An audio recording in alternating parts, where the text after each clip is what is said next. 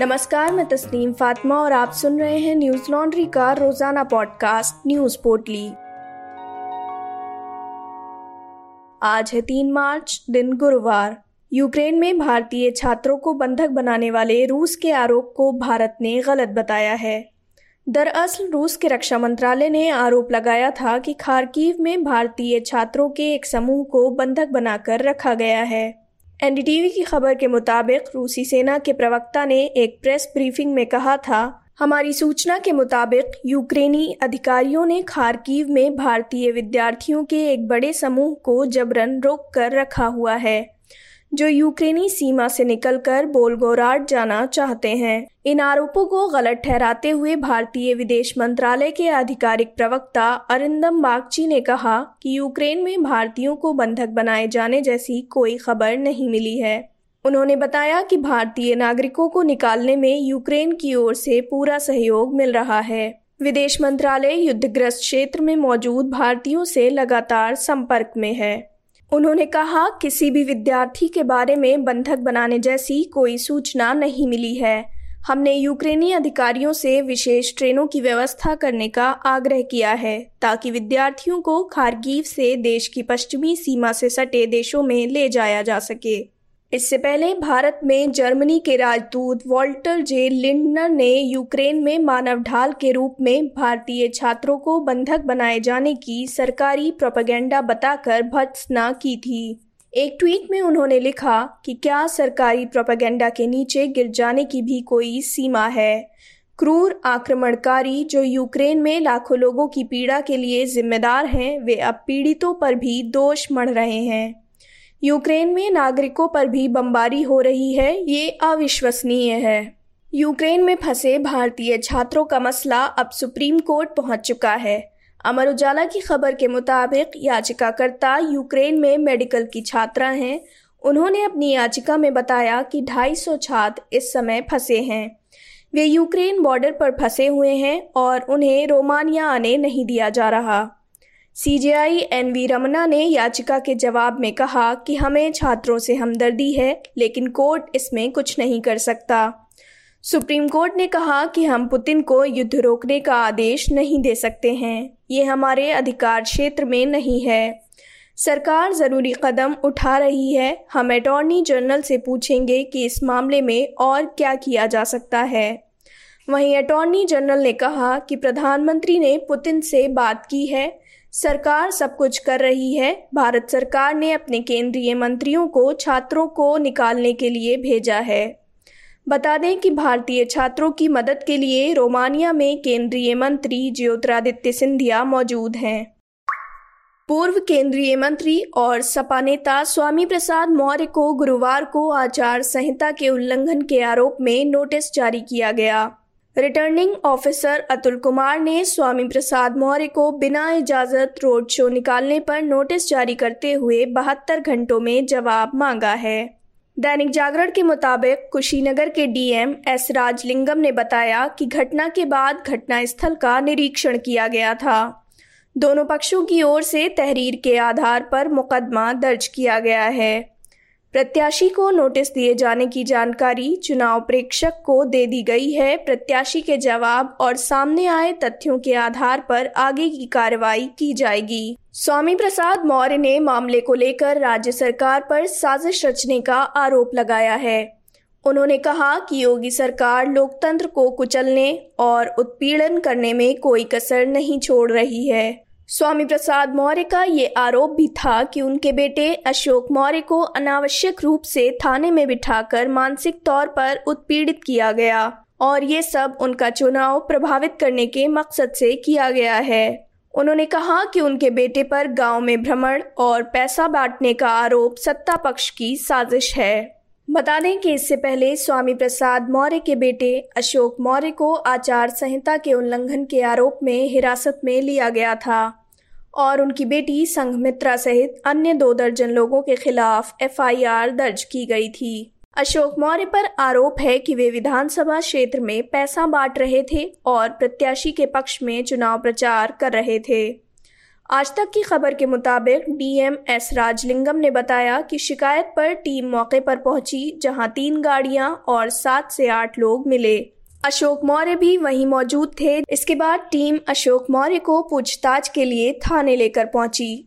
DM ने बताया कि ये चुनाव आचार संहिता का उल्लंघन है। देश भर में कोरोना के छह हज़ार पाँच सौ इकसठ नए मामले सामने आए हैं और 142 लोगों की मौत हो गई। इसी के साथ कोरोना के कुल मामले बढ़कर चार करोड़ उनतीस लाख पैतालीस हज़ार एक सौ साठ हो गए हैं।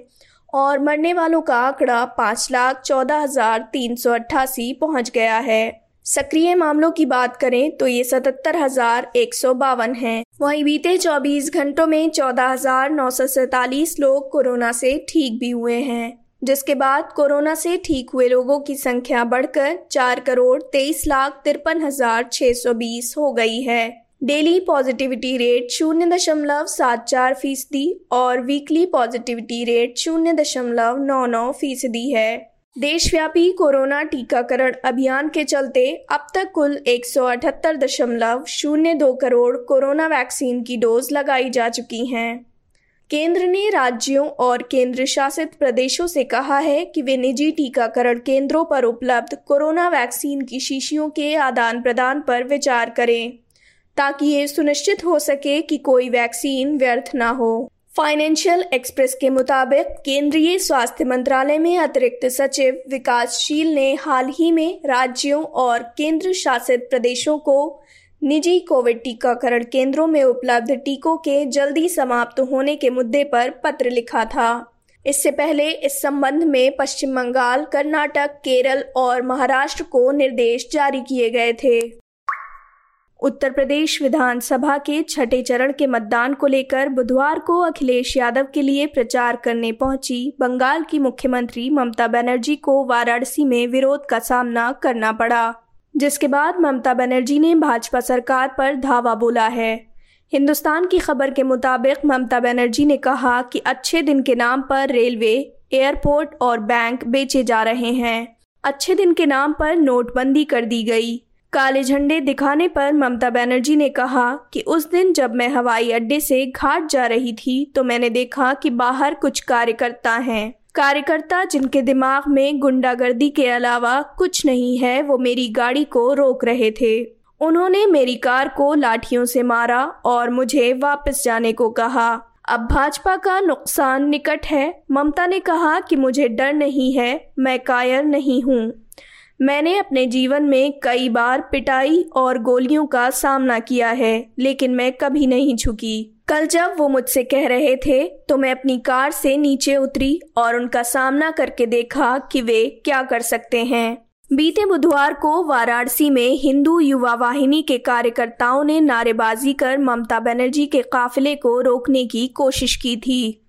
इस दौरान ममता बनर्जी को काले झंडे भी दिखाए गए। साथ ही ममता वापस जाओ और जय श्री राम के नारे भी लगाए गए। यूक्रेन की राजधानी कीव और अन्य शहरों में बुधवार रात और गुरुवार सुबह विस्फोटकों की आवाज़ें सुनी गईं।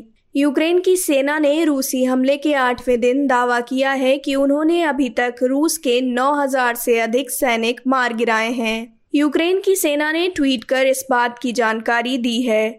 इससे पहले रूस के रक्षा मंत्रालय ने जानकारी दी थी कि यूक्रेन के साथ लड़ाई में उनके चार सौ अट्ठानबे सैनिक मारे गए और एक हज़ार पाँच सौ सतानबे सैनिक घायल हो गए हैं। बता दें कि लगातार बदलती स्थिति की वजह से मृतकों और घायलों की ज्ञात संख्या में बदलाव जारी है। यूक्रेन के दूसरे बड़े शहर खारकीव में स्थिति बेहद तनावपूर्ण बनी हुई है। खारकीव शहर से थोड़ी दूर पर स्थित इजियम शहर में दो बच्चों समेत आठ लोगों के रूसी हवाई हमले में मौत की खबर आ रही है। शहर के डिप्टी मेयर व्लादिमिर मात्सोकिन ने बताया कि रूस के हवाई हमले में सिटी सेंटर को काफ़ी नुकसान हुआ है और एक सरकारी इमारत हमले की चपेट में आ गई है। जिसके कारण कई पुलिसकर्मी घायल हो गए हैं। इससे पहले मेयर ने जानकारी दी थी कि उनके अपार्टमेंट की एक बिल्डिंग पर विस्फोटकों से हमला हुआ, जिसमें कई आम नागरिक मारे गए। इस बीच अमेरिका, ब्रिटेन और अन्य देशों के साथ साथ अब रूसी नागरिक भी यूक्रेन पर हमले की आलोचना कर रहे हैं। यूक्रेन पर हमले के विरोध में रूस के राष्ट्रपति व्लादिमिर पुतिन के गृहनगर सेंट पीट्सबर्ग में उग्र प्रदर्शन देखे गए। इस दौरान कई लोगों को गिरफ़्तार भी किया गया है और उन्हें हटाने के लिए पुलिस ने हिंसक रुख भी अपनाया। कहा जा रहा है कि ये प्रदर्शन पुतिन के धुर विरोधी नवेलनी के आह्वान पर किया गया है, जो इस समय जेल में बंद हैं। आज यानी गुरुवार को संयुक्त राष्ट्र ने बताया कि यूक्रेन पर रूसी हमले के कारण अब तक करीब 10 लाख लोग पलायन कर चुके हैं। और पड़ोसी देशों में शरण लेने के लिए मजबूर हैं, ये संख्या रूस के यूक्रेन पर आक्रमण करने के बाद के सात दिनों की है। संयुक्त राष्ट्र ने आशंका ज़ाहिर की है कि इस युद्ध के कारण करीब एक करोड़ बीस लाख लोग विस्थापित हो सकते हैं। वहीं दोनों देशों के बीच तनाव के चलते अंतर्राष्ट्रीय बाज़ार में कच्चे तेल की कीमतें रिकॉर्ड स्तर पर पहुँच गई हैं। बुधवार को कच्चे तेल की कीमत 110 डॉलर प्रति बैरल के पार पहुँच गई। अंतर्राष्ट्रीय बाज़ार में ब्रेंड क्रूड ऑयल की कीमत में आज पाँच फ़ीसदी का इजाफा हुआ, जिसके बाद ये बढ़कर एक सौ दस दशमलव दो तीन डॉलर प्रति बैरल हो गई है। बता दें कि जुलाई 2014 के बाद से कच्चे तेल की कीमत पहली बार 110 डॉलर प्रति बैरल पहुँची है। न्यूज़ लॉन्ड्री 100 प्रतिशत विज्ञापन मुक्त प्लेटफॉर्म है, जिसका मतलब है कि हम किसी भी सरकार या कॉरपोरेट से विज्ञापन नहीं लेते। हम आपके समर्थन से चलते हैं। हम ऐसे ही स्वतंत्र होकर काम कर सकें, इसके लिए न्यूज़ लॉन्ड्री को सपोर्ट करते रहिए। न्यूज़ लॉन्ड्री को सहयोग देने के लिए Hindi dot Newslaundry dot com पर जाएँ और हमें सब्सक्राइब करें और गर्व से कहें, मेरे खर्च पर आज़ाद हैं खबरें। इसी के साथ आज की न्यूज़ पोर्टली में बस इतना ही। नमस्कार।